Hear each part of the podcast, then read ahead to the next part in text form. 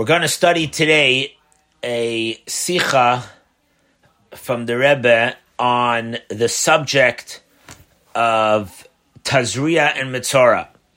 And I believe that when we learn today's talk, we'll really, really get to appreciate, to understand the Rebbe's urgency on the subject of Mashiach and how to perceive the concept and how to live the concept of Mashiach.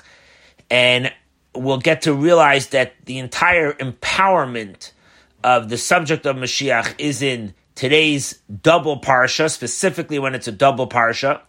We're also going to see, and I think we could, this will relate to the theme of this year's Hebrew Day. Today is the 28th of Nisan, and in 1991, the Rebbe dropped a uh, a bomb on everybody. We could maybe say uh, unexpected, uh, you know, message that the Rebbe spoke uh, a talk, and he said that clearly everything that he has done throughout the years has been all one big waste of time. He said, use the words lehevel vilarik, you know, the words that we say in Aleinu, where in like nothingness. He felt like everything he does is just has had no point because the whole goal of everything we do is in order to bring Mashiach. I was soon going to see, and at that time he felt like we still don't have Mashiach, and the, the problems of the world are still increasing. The darkness is getting darker. So what else could we do for to bring Mashiach? And he said that I have done everything that I can possibly do, and now I'm giving it over to everybody. That's a very heavy statement. We always, you know, felt the Rebbe was part of this with us, and we threw it more, more on him than on us. And here he says clearly that he's giving it all to us to, to do. He said we should do it in ways to bring Mashiach in a way that's going to be like in such a wild undertaking, like the expression he used was the, the Kabbalistic terminology, should be done in Iris to Tohu, which means the lights from the world of Tohu, which has no limitation. But he said even that, it should be contained in the vessels of Tikkun, which means it should be done in a way that the world can handle it. So we should do wild things, but at the same time, it should be a way that the world can handle it. I would say ever since then, the subject of Mashiach became much, much more engraved in the hearts of every Jew around the world and outside the Jewish world as well. We're also going to answer the question that I had a number of years ago. A uh, kid had a bar mitzvah on this week's parsha, Tazria Mitzora, and his mother called me. She said, "I looked up the uh, the topic of the subject of this parsha, and I I started to cry." She says, she says it's the worst parsha of the whole Torah. I said, why would you say that? She said the whole parsha that talks about leprosy and this kind of plague of leprosy, uh, all different kinds of leprosies, and that's the week my son has to have his bar mitzvah parsha. So I explained to her in in a nutshell. We're, we're going to learn this a little bit, you know, uh, take it apart properly. Is that actually the subject of Mashiach? is actually the key point, and the hope and the belief, the positive feel, is all in this week's double portion. So let's go through this this uh, this talk together, and I believe that we will all together get to see this this beauty. So always when it's a non leap year in the Hebrew calendar, it, it turns out the way this calendar and the schedules are that we have a double parsha, and we read this week the parsha of Tazria and the parsha of Mitzora. Now, simply understood, we're going to go through what's the difference of the theme of each parsha. The general theme is it talks about different kinds of leprosy conditions that could come to a person, and we're going to see the three different kinds of uh, uh, effects that could happen and where these leprosy marks would or disease would be found on a person or your clothes or on your house. And we also talk about how to how to how to identify these diseases and also how the ramifications of their spiritual impurity and also how to become pure from it. That's the, the gist of the two parshas.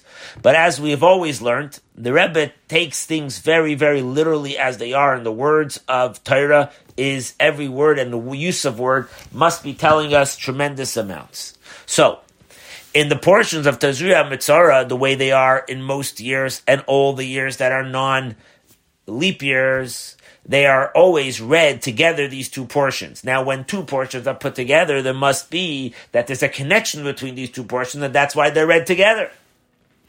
So he says the connection is quite simple. In Parsha Tazria, in the first Parsha, it speaks about this leprosy condition that comes on a person, on your body. Another kind of condition could come on your clothes. You could actually see blotches of marks and or colors appear on your clothes. And a third kind is in the second parsha of Mitzorah, which is nige batim. Nega, effects of this condition could show up on the walls of your house. And even more, in Parsha Mitzorah is actually, the Parsha Mitzorah, the second Parsha, is actually the conclusion and the end of the first Parsha Tazria. In other words, in all the Parsha Mitzorah, all the laws of this Mitzorah condition that's mentioned in the first Parsha of Tazria, its conclusion is in the second Parsha Mitzorah. So the connection between the theme of these two Parshas is quite easy to understand. What's difficult to understand is the name of the Parsha. The name, the use that we use for each week's Parsha is fundamental. So we have to understand the name use of these parshas.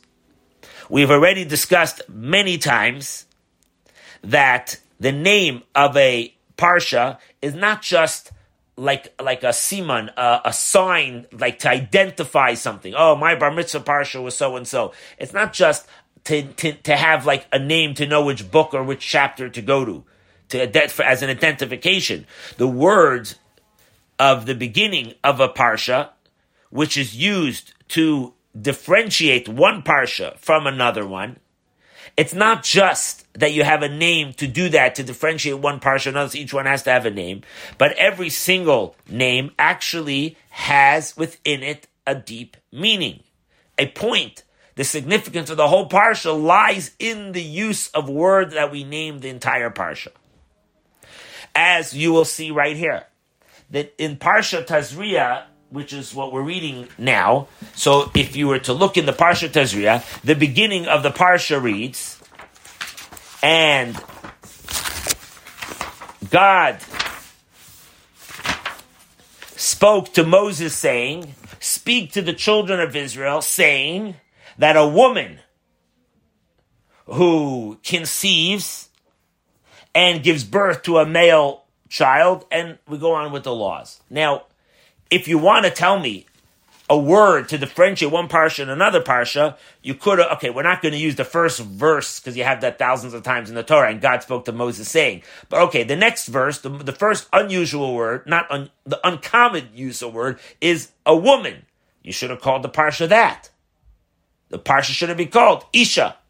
Instead, what are you calling it? Two words further, Sazria, Tazria which means like from from uh, from the word seed, something a seed that's you know developing. So it's conceivement for a woman. Why are you calling it with that name Tazria? It must mean the fact that you're not calling the parsha with the name Isha, right? Which is the word before the first uncommon word. If you only want to be able to differentiate one parsha or the other, means to say that the word Tazria was specifically chosen as the name of the whole parsha because there's something in that word that we have to understand. So now we have to understand what is the connection between the word Tazria to the general parsha. The general parsha, which is majority of the parsha, is not about the first few verses of the parsha. It's all about conditions of leprosy. The first few verses is about the birth when a woman gives birth, how many days is she impure until she becomes pure, and so on. And then you, you segue into all the laws about leprosy. But one second, if majority of the parsha is about this leprosy condition thing, why do you call the whole parsha with the name Tazria? Aren't you supposed to use a name that contains in it the, the, the most biggest themes of the whole parsha? And more than that is also, that's question one. The next question is, not just does the word Tazria have no connection to the theme of leprosy conditions, the truth is, the word Tazria is the opposite of what it means leprosy. What does it mean when you say uh, conceiving? When you say a woman conceives and she gives birth to a son or a girl, we go through those subjects, right? That means it's all about life. It's about the woman bringing life into this world, new life. But the word nega, negoim, which is this skin, this, this condition, actually is the opposite of life. The Talmud says that a person who has this condition of mitzvah, of leprosy, is actually considered to be as if they're dead. That means that their impurity condition is so bad that they're considered to be like a dead person. A dead person also carries a heavy load of impurity. So we're saying is that Mitzayra is actually the opposite of Tazria. Tazria means life. It's all about bringing life. And Mitzayra is to- the total opposite. So we have to understand why are we using the word Tazria here? And more is not understood regarding the name of the Parsha, Mitzora, the second Parsha. In the Parsha, Mitzora actually does not talk about the Mitzora as a person that is a Mitzora. It, the opposite, it speaks about the way you purify yourself from the condition of Mitzora. But it's not telling you about the condition. It's talking about how to purify yourself, get out of it. How you can get back into the camp of the Jews, get back in from quarantine and bring your offerings and so on in the temple. So why is the whole parsha called Mitzora? Mitzora means you have a condition of this leprosy condition. If the whole part of the parsha is how to become pure from it, it shouldn't be called with the name of the disease. Call it with the name of the medicine or the healing process, the purifying process. Why the name Mitzora? Now, it's true that in this Parsha Mitzora, it speaks about this leprosy condition that comes on houses, the way it appears and you see it on houses. But it's not so simple. First of all, when you say this condition of this leprosy is on the walls of a house, in simple terms, it's not referring to the Mitzora person. It's talking about the condition on the walls. And even more so, when you speak about the condition of this leprosy on the walls of the houses, just so we should understand, the stress is not about the condition itself. Actually, Rashi tells us a fascinating thing. It's unbelievably beautiful. Rashi tells us that this condition, when it says nige batim, it says v'nasati negetzeras, I'm going to place this leprosy condition on the walls. Actually, when you see it on the walls of your house, what happened was an unbelievable miracle started to appear. A person that saw this in the house, what did you have to do?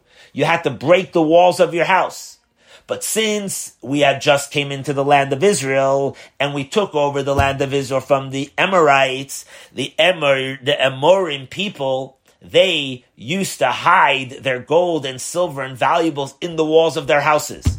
So years later, when we took over their houses, we, if leprosy came on your walls, the only way to take care of that, you had to break the wall of your house, and all of a sudden, you got to see what the Amorim left for you hiding in their houses.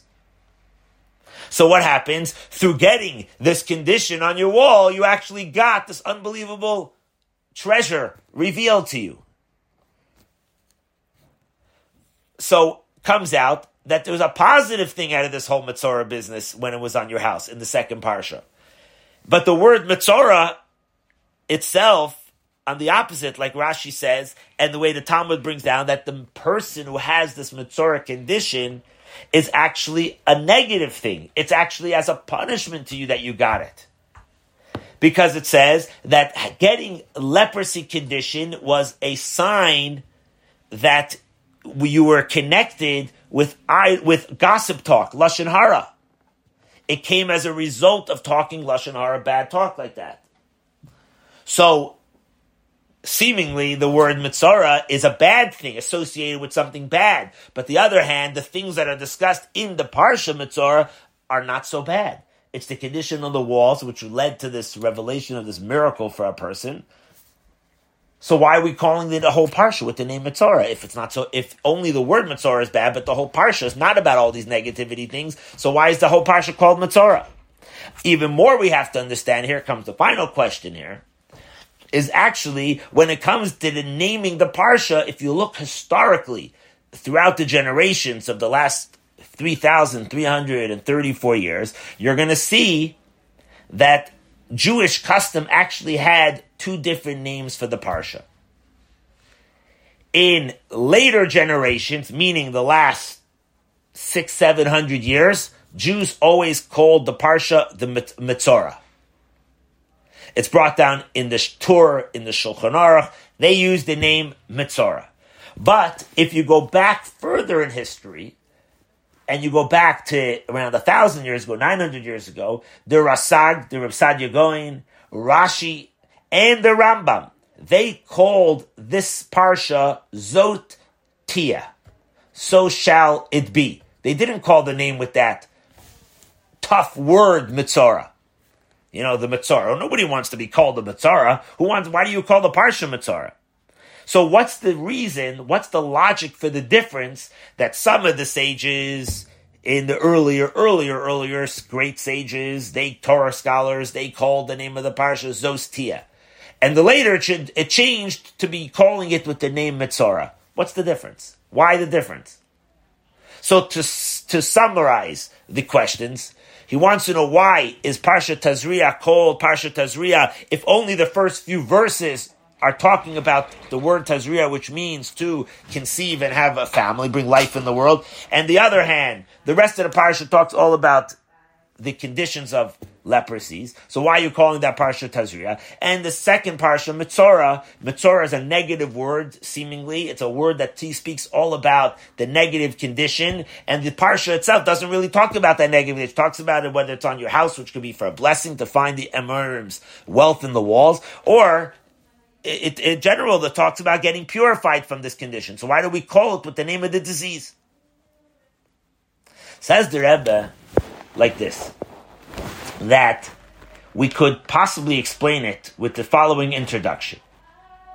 One of the foundations of faith, the, the foundation of faith is the, the belief in Judaism, the, one of the fundamental points of faith is to believe in the subject of reward and punishment.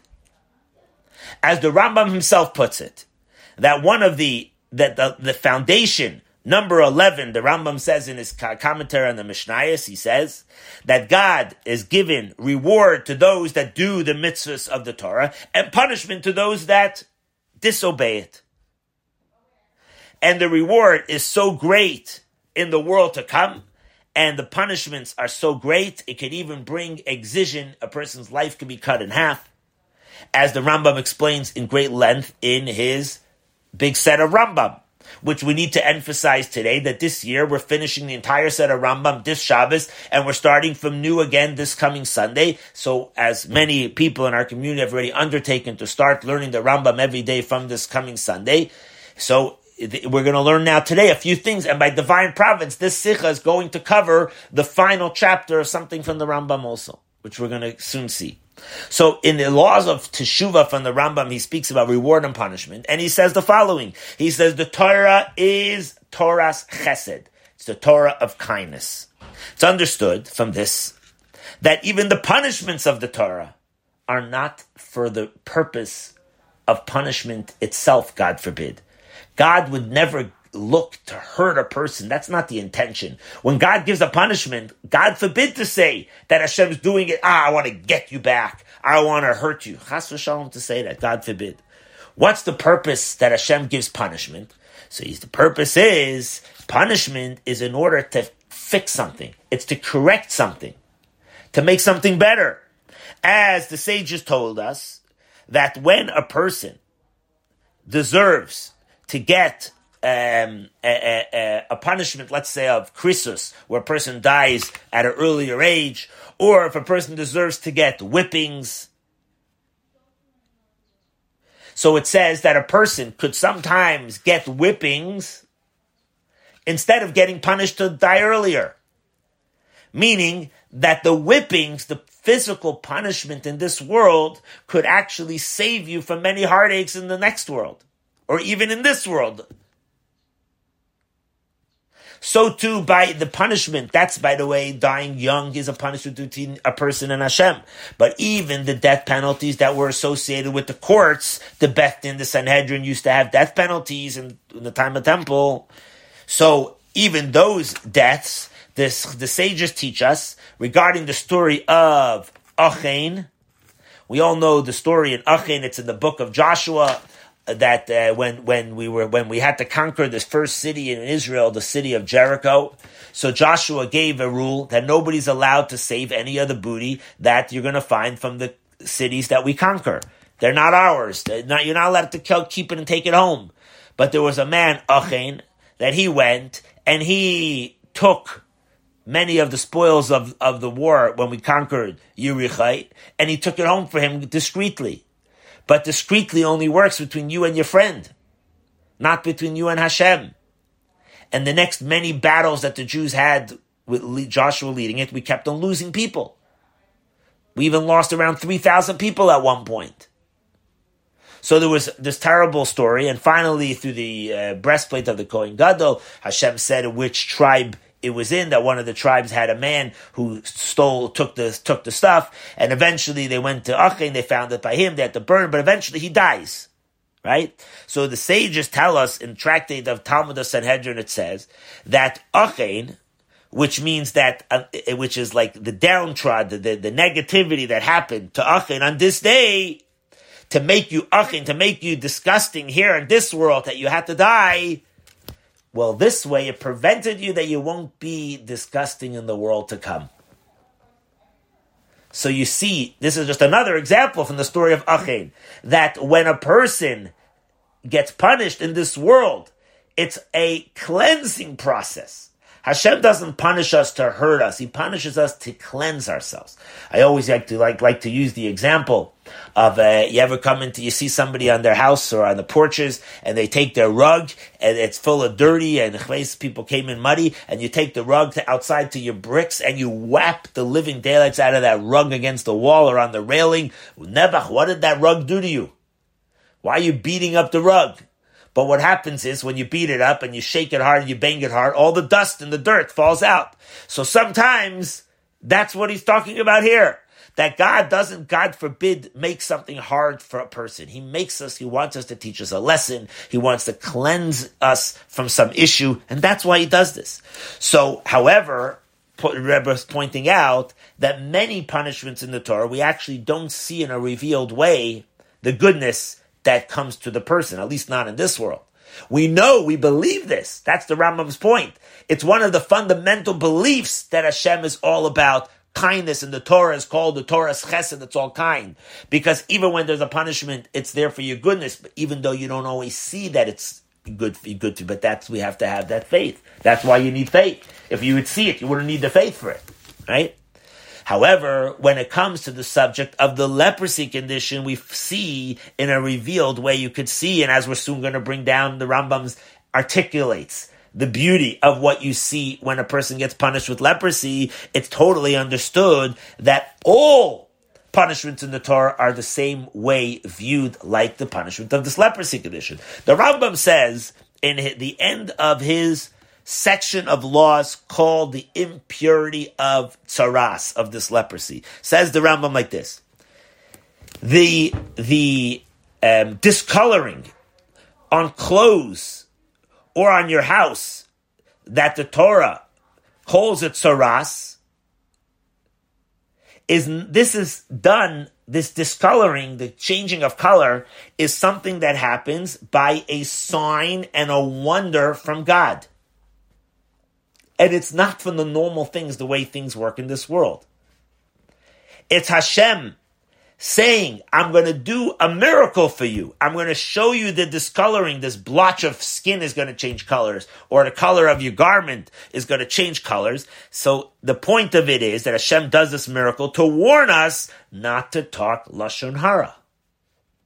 Because the person who talks Lashon Hara, even the walls of your house will start to change colors. So don't think nobody's home. I can say what I want. Don't even talk lashon hara in the four walls of your house.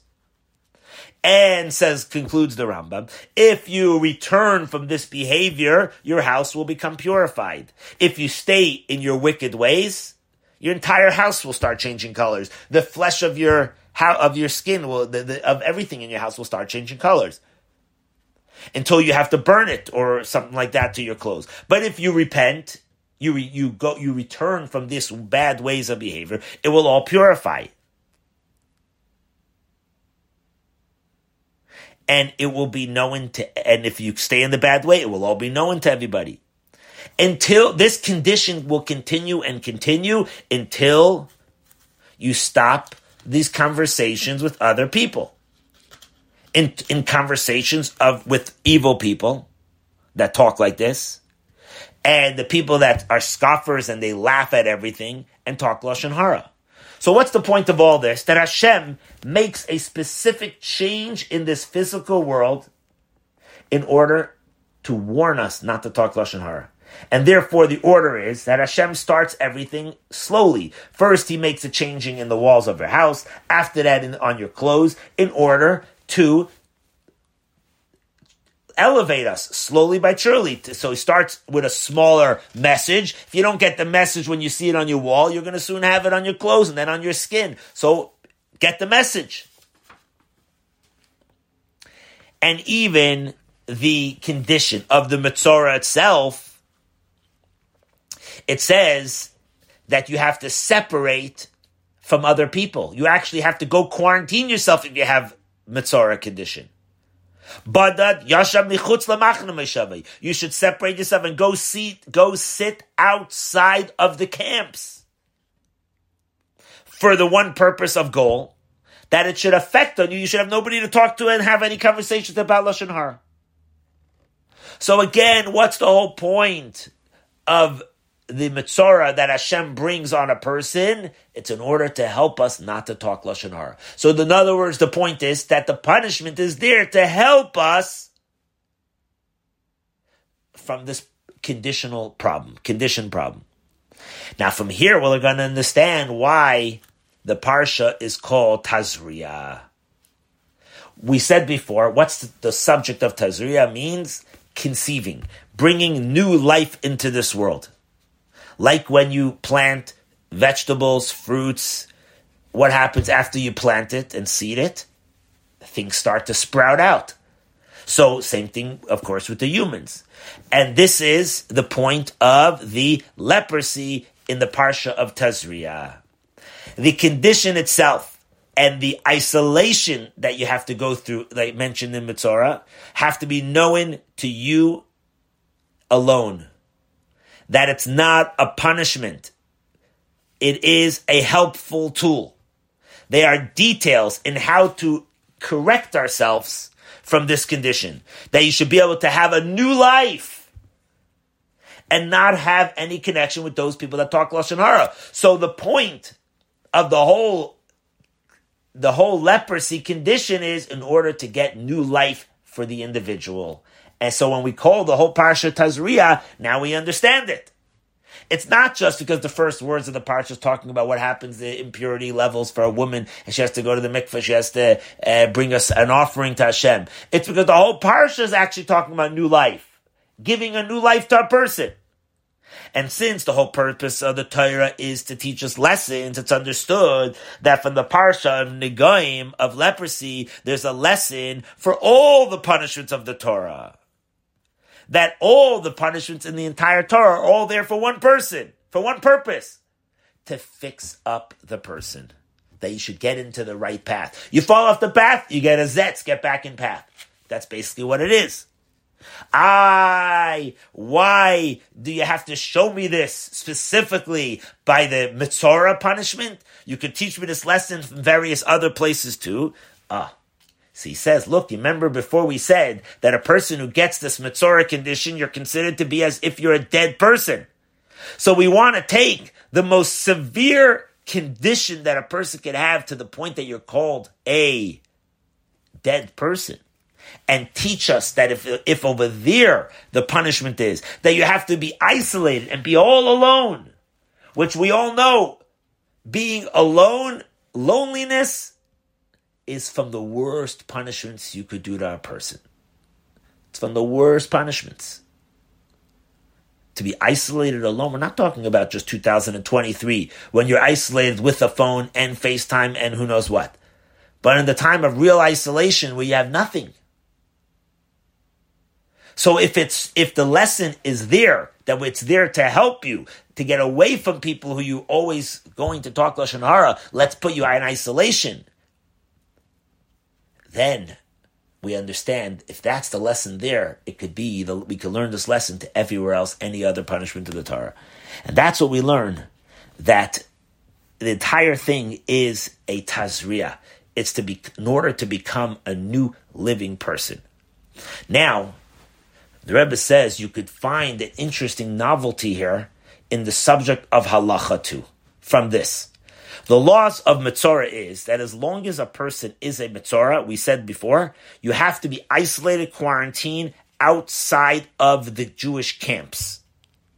Now, you could explain this in two ways. We're going to see in a moment what it means, these, the, the camps. What, what does that mean in a second?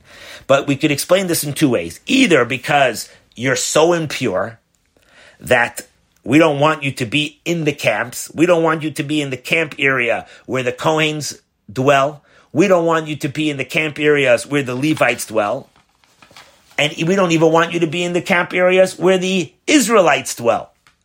So we actually gonna isolate you to quarantine from outside all three camps of the Jewish people. Now, when we traveled in the desert, this law already was applying then, we had to go outside from the Kohen area, which is the area where the tent of meeting was, where God spoke to Moses. We had to go out from the court areas where the Levites, they stood right around the altars. We had to go out of the areas where all 12 tribes stood around the ark. That means we had to go quite far. When we came into the land of Israel, especially when we were in the land of in, in Jerusalem, so the, the, the highest area is the temple itself and the courtyards of the temple itself. The Levites area is the entire temple mount. You had to go out of that court area as well. And then you had to go away even outside where all the Israelites lived of Jerusalem. That means you had to go totally out of Jerusalem. That's how far out you had to go. You were literally sitting alone for quite a while.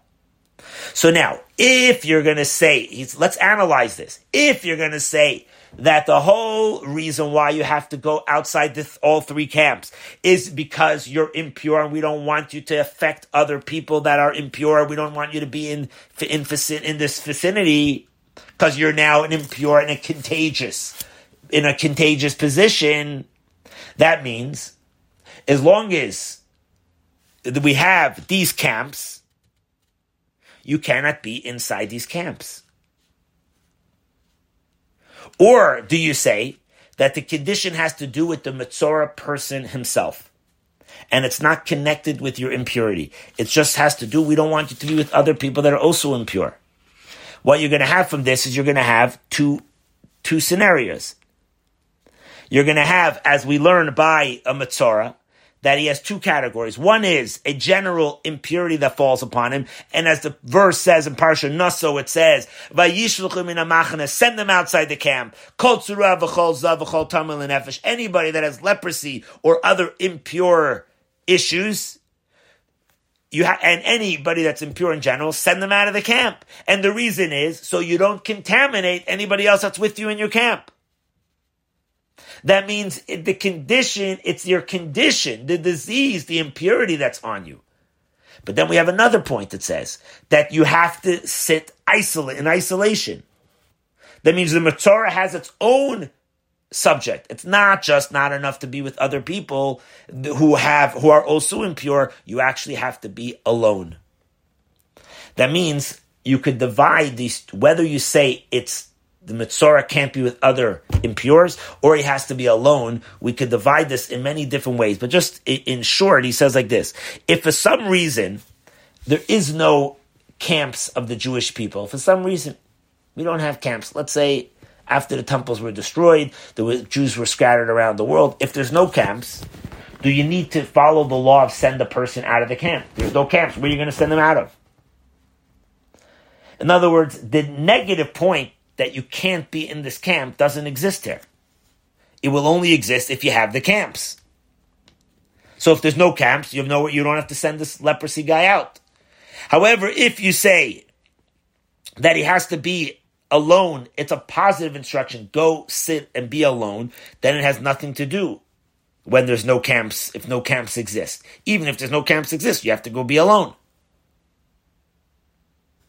So in other words, the law to tell this leper person that he has to go sit alone is disqualifies the issue of being around other people that are impure. It's all about just going, go to be alone. So it will not make a difference if there's camps in existence or not. Now, the Rebbe takes us now to another level about this Mitzora person. He says, if it's so, if the subject is so harsh with the person that's the Mitzora person, and according to Allah, like we just say, that this is a warning from God to stop talking Lashon Hara, and if you continue to talk Lashon Hara, it's going to change the skin and you're going to have these itchings and everything on your skin. And therefore you have to go sit alone to heal up. Because if you're going to heal from stopping to talk to the evil, other evil people, it will heal you too. Says the Rebbe that we find, like in everything that we learn, and much more so, we find the point in a much deeper and brighter way, really, in the in the internal studies of the Torah. In other words, if you go into the Hasidus part of Torah, you get to see and learn this in a whole another light. It's explained the Alter Rebbe, the first Chabad Rebbe, he has those two sets of books on the weekly parsha. The first book is called Torah Or. The second volume is called Likkutei Torah. The reason why the name is changed from the first volume to the second volume is because after the first volume was published, Russia banned all Jewish printing presses from printing Jewish books, and this went on for a couple decades. And the, finally, when the, they took off the ban that you were able to publish Jewish books, again. So at that time, they had to, they were allowed to print, but continue the second volume, but they had to do it under another name. So it shouldn't sound like continuation of the one that was printed right before the, this decree came in. So anyways, in the second volume called Likkutei Torah, over there on the Parsha Tazria, says the Alter Rebbe something fascinating.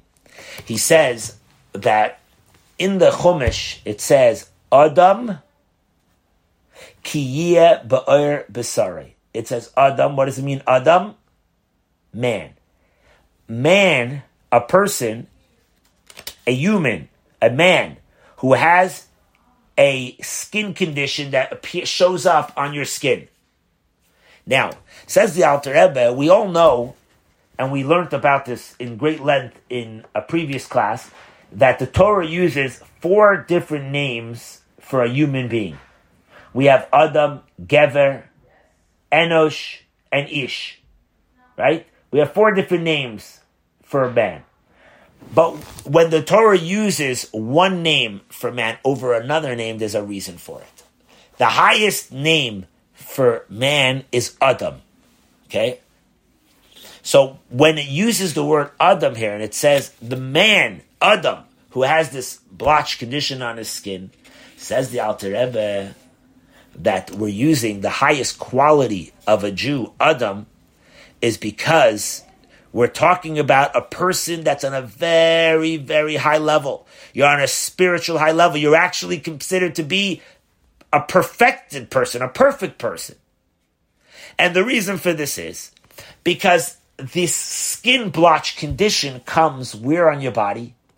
Only on the exterior part of your body, on your skin. That teaches you that this person is so perfect in his relationship with Hashem. It's just that somewhere in an external level, it's like the external level of your garments that got dirty. We all know, we learned in Tanya that you have elements of your body that's your essence, and you have elements of your body that's called garments. Just like the human, in the physical sense, you have your body and your clothes as your garments, you have spiritual garments. What are the spiritual garments? Machshava Dibura Maisa. Chapter 4 of Tanya, we spoke about in length. It's the thoughts, speech, and action that's called your garments. The reason why they're called garments explains in Tanya because it's easier, it's easy, just like your shirt. You can take it off and on easily if it gets dirty. You take it off, put on a clean one. So to these garments, it's easy to change. If I'm thinking something negative, the moment you realize you shouldn't be thinking about it, you stop the thinking and you start thinking positive. So it's easy to change it. So to the same to with speech. You realize that you're talking something you shouldn't be talking. Boom, stop, control yourself, and don't continue. So those are called garments. So here we're talking about an Adam. Adam is the highest level of the four people. Either you call a person with Adam, or you could call a person Ish, you can call a person, as we said, Enosh, right? Gover, different words. So Adam is the highest in order to teach us something very unique here by this subject of Mitzorah. We're talking about a perfect spiritual person. In the essence, you're a perfect person. It's just that on your external parts of you, on your garments, there's something missing, and that's why this condition only touches your skin. This blotch of condition doesn't go inside to your internal organs, because internally, we're talking about somebody that's perfect. And the Alter Rebbe says, now you understand why this condition doesn't exist nowadays. You know why? Because we don't have perfect people anymore. We don't have a person that's perfect on the inside. It's just somewhere on his garments it's a little schmutzig. We don't have that. So this wondrous, miraculous way, you don't, you're not going to find that now. It's only going to be by a person who's perfect. This is an amazing thing that Chassidus could reveal us this kind of information. Now we understand why the subject of the negoim of this leopard condition is explained in the parsha of Tazria. Tazria again, Tazria means conceiving, bringing new life to this world. Not just in the beginning of Parsha Tazria, the physical sense, but even in the spiritual sense. Start a new life. Because this miraculous kindness of Hashem, to bring these conditions on the external part of a person just to show you, you know, you're missing a little bit. You got to become a little bit better.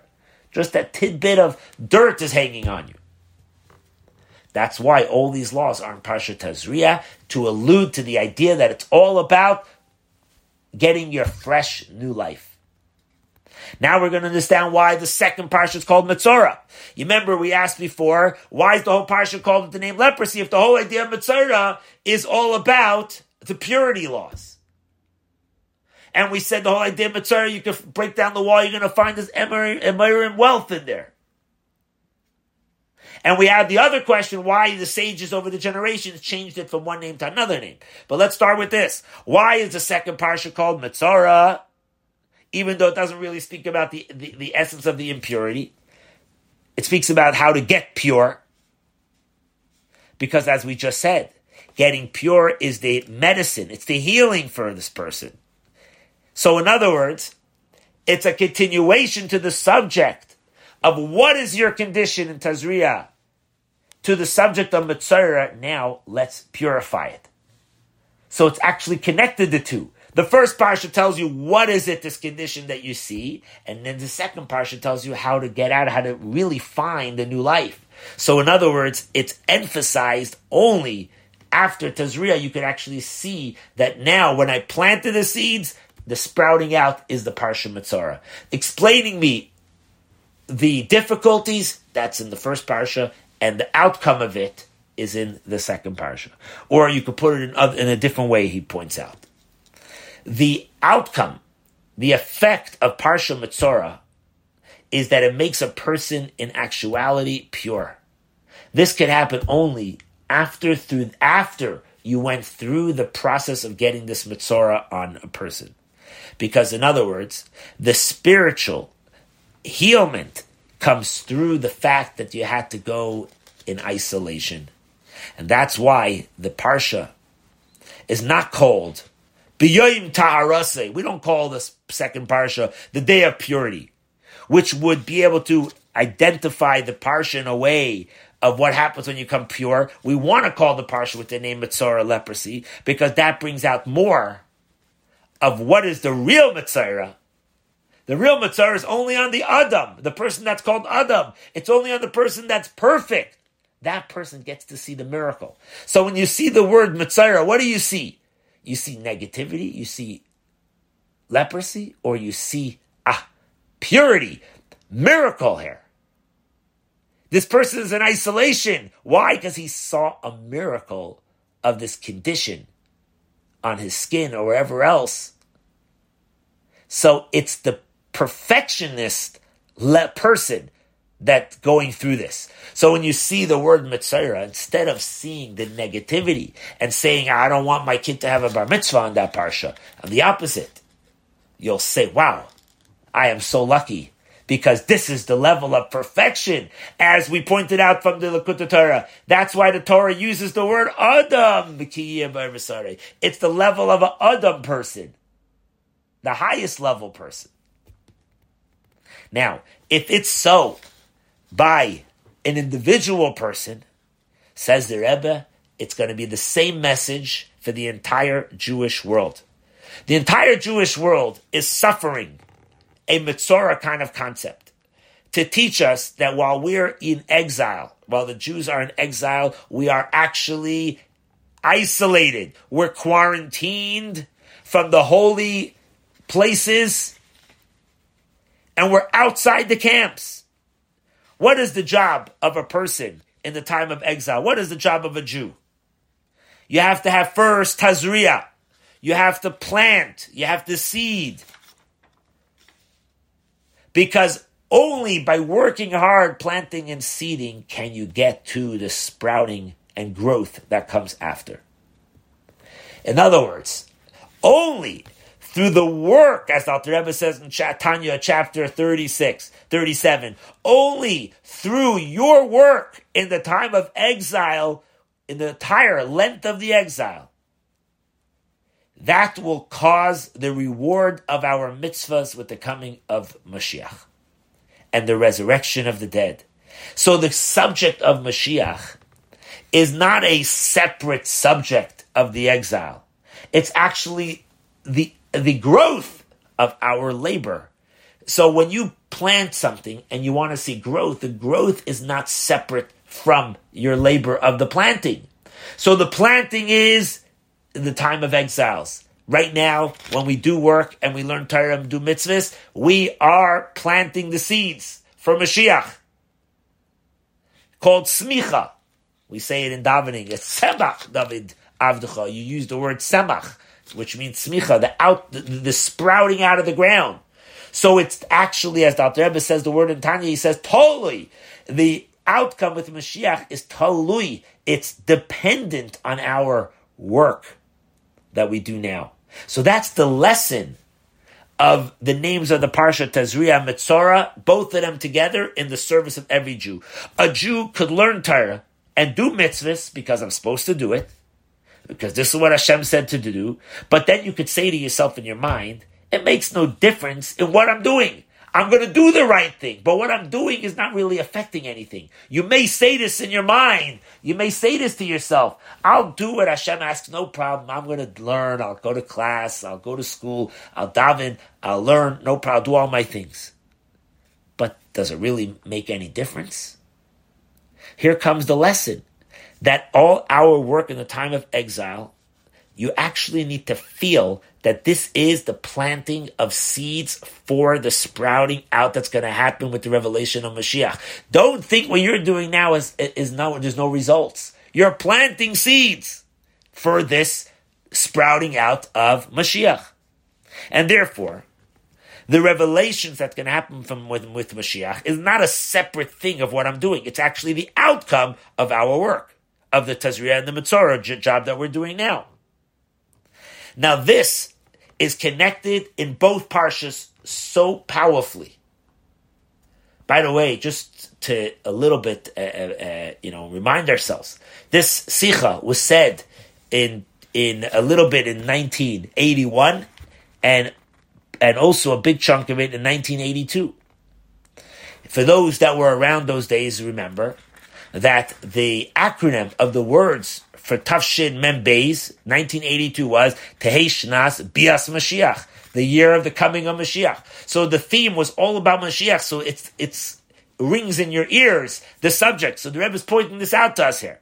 This is connection to the time of exile, which is Tazria, the planting of the seeds, and the coming of Mashiach, which is Mitzayra. As we said before, Mitzayra means the perfect person. He's the Adam person, the highest level name of a person, the perfection level. It's just that a little bit on their outside garment got schmutzing. And this could be on two levels, um, or in many ways, actually even though every Jew is a believer in the coming of Mashiach, and we are waiting every single day for his arrival, which that is one of the fundamental laws of faith in faith is to feel and wait, await his arrival every single day. And this faith is actually by every single Jew equally. But it could be a difference, there could be a difference in how much your learning Torah and doing mitzvahs is connected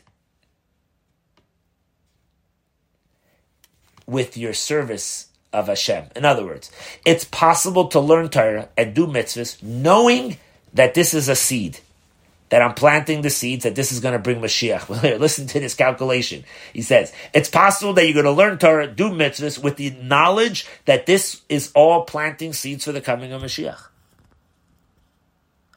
but to my pra- practice, it's not going to make a difference. In other words, you say to yourself, I know that I'm learning Torah and it's going to bring Mashiach, but that's not why I'm learning Torah. I'm learning Torah because I enjoy it. It's a mitzvah. It's beautiful. But are you doing it because I want this to sprout out the outcome? Number two, a person could say, I don't even care if the redemption will come at a later time. What do I care? Let it come in another time when I'm going to have the Parsha Mitzorah read on a year where it's not even connected to Tazria. The seeding and the sprouting, let it have it on a year where it's not connected. And a person may even say to himself, God forbid, let Moshiach come next generation. I don't really care. Doesn't have to really happen today. I'm, I could be satisfied with just learning Torah and doing a mitzvah. I'm planting the seed. Do I care when it's going to sprout out? Do I really care? You could say, to, a person could say to themselves, that do I really care? Let me do the Tazria. Who needs to have the Mitzorah? The Mitzorah is all about the level of perfection, which represents the level of Mashiach. Who's, why do I need to have that? Let the, uh, the generation, whenever Mashiach's going to come, well, let it come whenever it's going to come. Here we have the lesson that a majority of years we actually read Tazria and Mitzorah together. And there's a major rule in the Torah that anything that happens majority, that rules and that becomes the law. So even though there are some years where you don't read Tazria Mitzorah together, since most years you do read it together, that's a lesson that they're actually fundamentally connected. That means you have to have them connected all the time, that when you learn Torah, do mitzvahs, it must be with the intention, Tazria, this planting the seeds is for the Mitzorah, the outcome. It must be there connected. So my entire service in this world and way it must be connected with the yearning every single day that it should happen. And since I was, we were all created to serve Hashem, this is the job of every single day to feel this. Now, it's possible that this alone could be in two different ways. Number one, you may say, ah, okay, I get it. I have to plan for the coming of Mashiach. Fine, I get it. But it could be in a way, it's to happen. It, uh, you don't have to, maybe you don't have to feel the urgency that it, it's got to happen now. And I, it could be even at a level that I wait and, and I, I yearn it every single day. One day. For the one day, let it happen one day. But it could be seen as a separate thing. And Maybe it'll even bring Mashiach closer by a moment, as we know the statement, if you merit, it will come closer. You could even have it on a higher level, that you feel the Mitzorah, level, when it's connected, that I really, really feel it, and I feel it every single day, that my planting is not just something that's going to cause it to happen, but that the revelation has to happen and connected one thing with my work. It's not two separate things. So the concept of Mashiach that's going to happen is actually the conclusion of the whole Torah as we have many sayings like this. The Talmud says teku when they have a question when they don't know the answer to Talmud. It says teku, which means Eliyahu Navi Mashiach's going to come and he'll give us the answer. Mashiach will come and be Megala, the time Torah, the reasons of the Torah. He will come and teach everybody the Torah. And as the Rambam says in the conclusion of his entire book of the Rambam, the Rambam's second to the last chapter, he says, the King Mashiach will soon get up and he will return the kingdom of David back to the way it was in yore, to his early rulership, and he's going to build the temple, gather together all the Jews from all across the world, all around the world. He's going to bring everybody back, all the rules. All the rules of the Torah. We're going to be able to bring sacrifices again. We're going to have the years of the sabbatical years and the jubilee years again. All the mitzvahs of the Torah. And as it's explained elsewhere in a Sikha that we also once learned, a very famous Mashiach subject Sikha, the Rebbe gave it out by hand to whoever was there in New York that day, whoever managed to get in. He gave out that whole Sikha there that here you see that the entire purpose of Mashiach, according to the Rambam, is all in order to have back all the laws of the Torah that we'll be able to do all of them. Today we're very limited. That's why the Rambam said he's going to bring back, Mashiach's going to bring back the kingdom of David to the way it was with all the rules of the Torah. And all this is going to be in a real way. And since the desire of the Torah is going to be in the most perfected, complete way, this is going to also bring the completion that you're going to have comfort uh, from all governments around the world. We're going to be able to learn Torah without being disturbed as the Rambam brings out more. When Mashiach comes at that time, there won't be any hunger, there won't be any war, there won't be any jealousy, the entire, etc., etc. There won't be problems with money and so on. He says the entire world will want one thing to gain the knowledge in Hashem. And that's what it means faith in the coming of Mashiach, the waiting for Mashiach. As the Rambam continues as well in that same chapter, learning Torah and doing mitzvahs has to be in, you have to be infatuated with the faith that this itself will be in a complete way. The Torah and everything, mitzvahs, will be in a way that will be complete when Mashiach comes. And with this, by the way, he concludes with this unbelievable thing. Now we'll understand why. In earlier generations, they called the Parsha Zos Tihyeh. And only the later generations, the last six, five, six hundred years, we call the Parsha Mitzora. Why did Jews change the use of the name of the Parsha? Do we have nothing better to do in our life than to argue about everything? Obviously, we're not talking about people that like to argue. We're talking about people that are they're, they're swimming in Torah. Their life is completely drowned in all, everything that has to do with God. So in the earlier generations, when they were farther away from the days of Mashiach's arrival. They couldn't see it that it was something that was going to happen any day soon. So they said the name of the parsha is Zos Tihyeh. It's going to happen. But it wasn't like an immediate urgency because it wasn't something that was going to happen tomorrow or in, in the in the immediate distance. So, therefore, they didn't live every day with that same feeling that their mitzvahs is going to be the, bring the completion of the whole purpose of the whole world.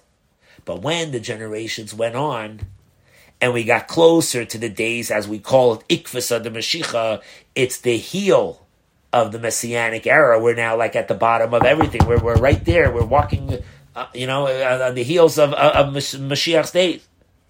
Now, we digest this much differently, much different. And therefore, the name of the Parsha is actually expressed with this name now, Mitzayra. As we said before, when you see the name Mitzayra, what do you see? You don't see what some people see. You see the truth. Mitzayra means a perfect person who's perfect. He's a person at the level of Adam. The essence is completely devoted to Hashem. As a matter of fact, Hashem loves him so much, he's so perfect that if he has a little bit of dirt on his garment, Hashem right away throws a miracle on him and says, Oh, careful, careful. Stay away from the people talking Lashon Hara, watch yourself. And it's obvious that nowadays, even if you don't see it, the expression is mazlayu chazi. Your mazel sees it. Your soul sees it.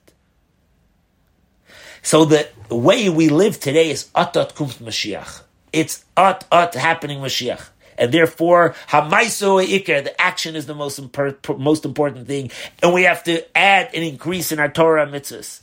The world needs to get to its perfection what sooner? In the highest levels.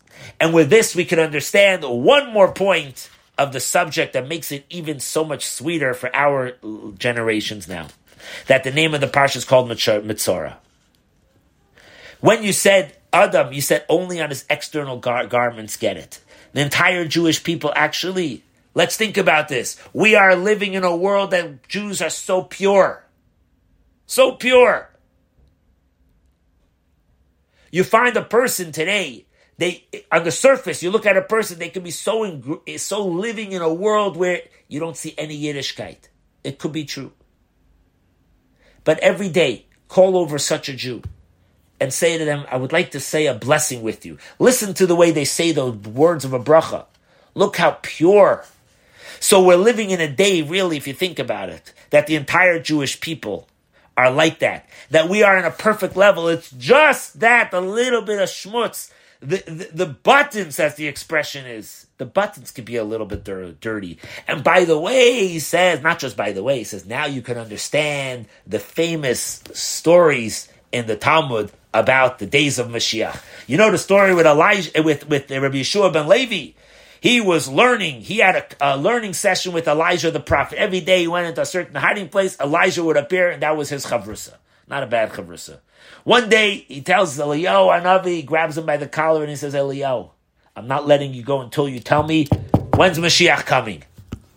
So Eliyahu, he says, where's Mashiach? Eliyahu says, listen, calm down, calm down, calm down. He says, Mashiach is sitting amongst the afflicted people that are sitting in pain and suffering. And as Rashi says, Mashiach is there with those people that have leprosy. And as a matter of fact, Mashiach himself has this skin condition on him. That's what the Talmud says. And as the Talmud goes in to elaborate, it says, what's the name of Mashiach? And it says, according to the Rabban and the sages say, his name is the white, some kind of white condition color he has, which is these white blotches of this leprosy. And that's the name of, of Mashiach. Says Rashi that Mitzora was his name. Now that's quite strong. Says the Rebbe, how could it be that Mashiach should be called with the name Mitzayra? If you're going to say Mashiach suffers oh, together with the sufferers, okay, that I can understand. As Rashi brings down the famous verse from Isaiah 53, you know the famous Isaiah 53 that's always quoted? Well, learn that chapter from Isaiah from here, from the Sicha. In that chapter over there, it says, Isaiah 53, it says, the who mechula mipesheinu chaliyenu hu nasei. He carries our pains. What does it mean he carries our pains? He feels our pains. But why do we use the name Negoim, leprosy, with Mashiach? If that's is that a negative or is it a positive? But based on what we said till now, leprosy condition is actually the positive. It's not the leprosy condition. It's the perfection of him that the only place that you can see it is on that little bit of an external garment. And therefore, since we're holding now at the level of Zachu, we merit, we're now going to fly on the skies. As we know the other story in that Talmud there, it says that Rabbi Yehoshua ben Levi asked Eliyahu one day when he found Mashiach there amongst the, the, the, the, stragglers there with that skin condition, he came to him and he said, Mashiach, a mas asimar. When are you coming already? And Mashiach answered him, Hayoim, today. Wow. You can only imagine. I bet you Rabbi ben Levi didn't want to daven mincha.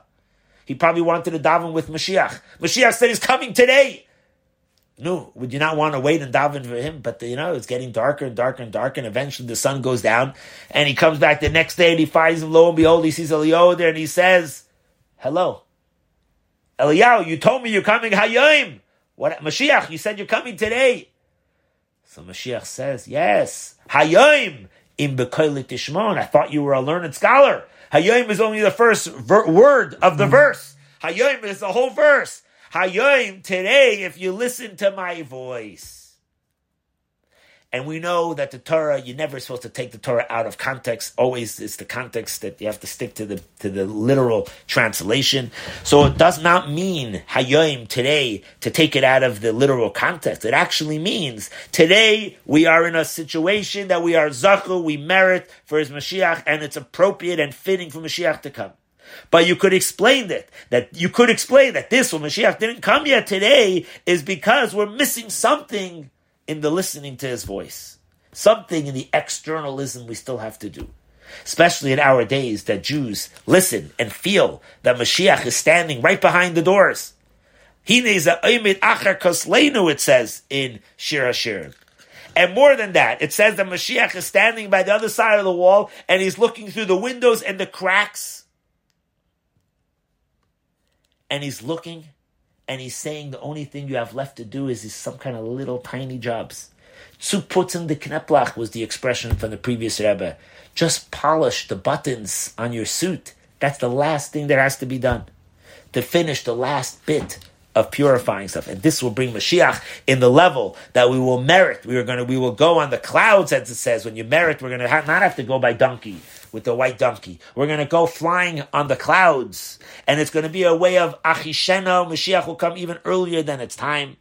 And as we know, we're all merit because it says "Va'amech kulam tzedekah." We're all like righteous people. And he quotes a verse, another verse from Isaiah, from Hosea, where it says over there, "V'zarati li I planted into the ground, and it's Haboim Yashish Yaakov, the, the blessing from Jacob comes up from there, rooted out, and we're going to have the sprouting out of, of Israel in a way that it will fill the entire world, and this should be in a way of Bekarev Mamish right now. It should all be. So with this, we conclude this Sicha of Parsha Tazria and Mitzora from volume 22 in the Likkutei Sichos.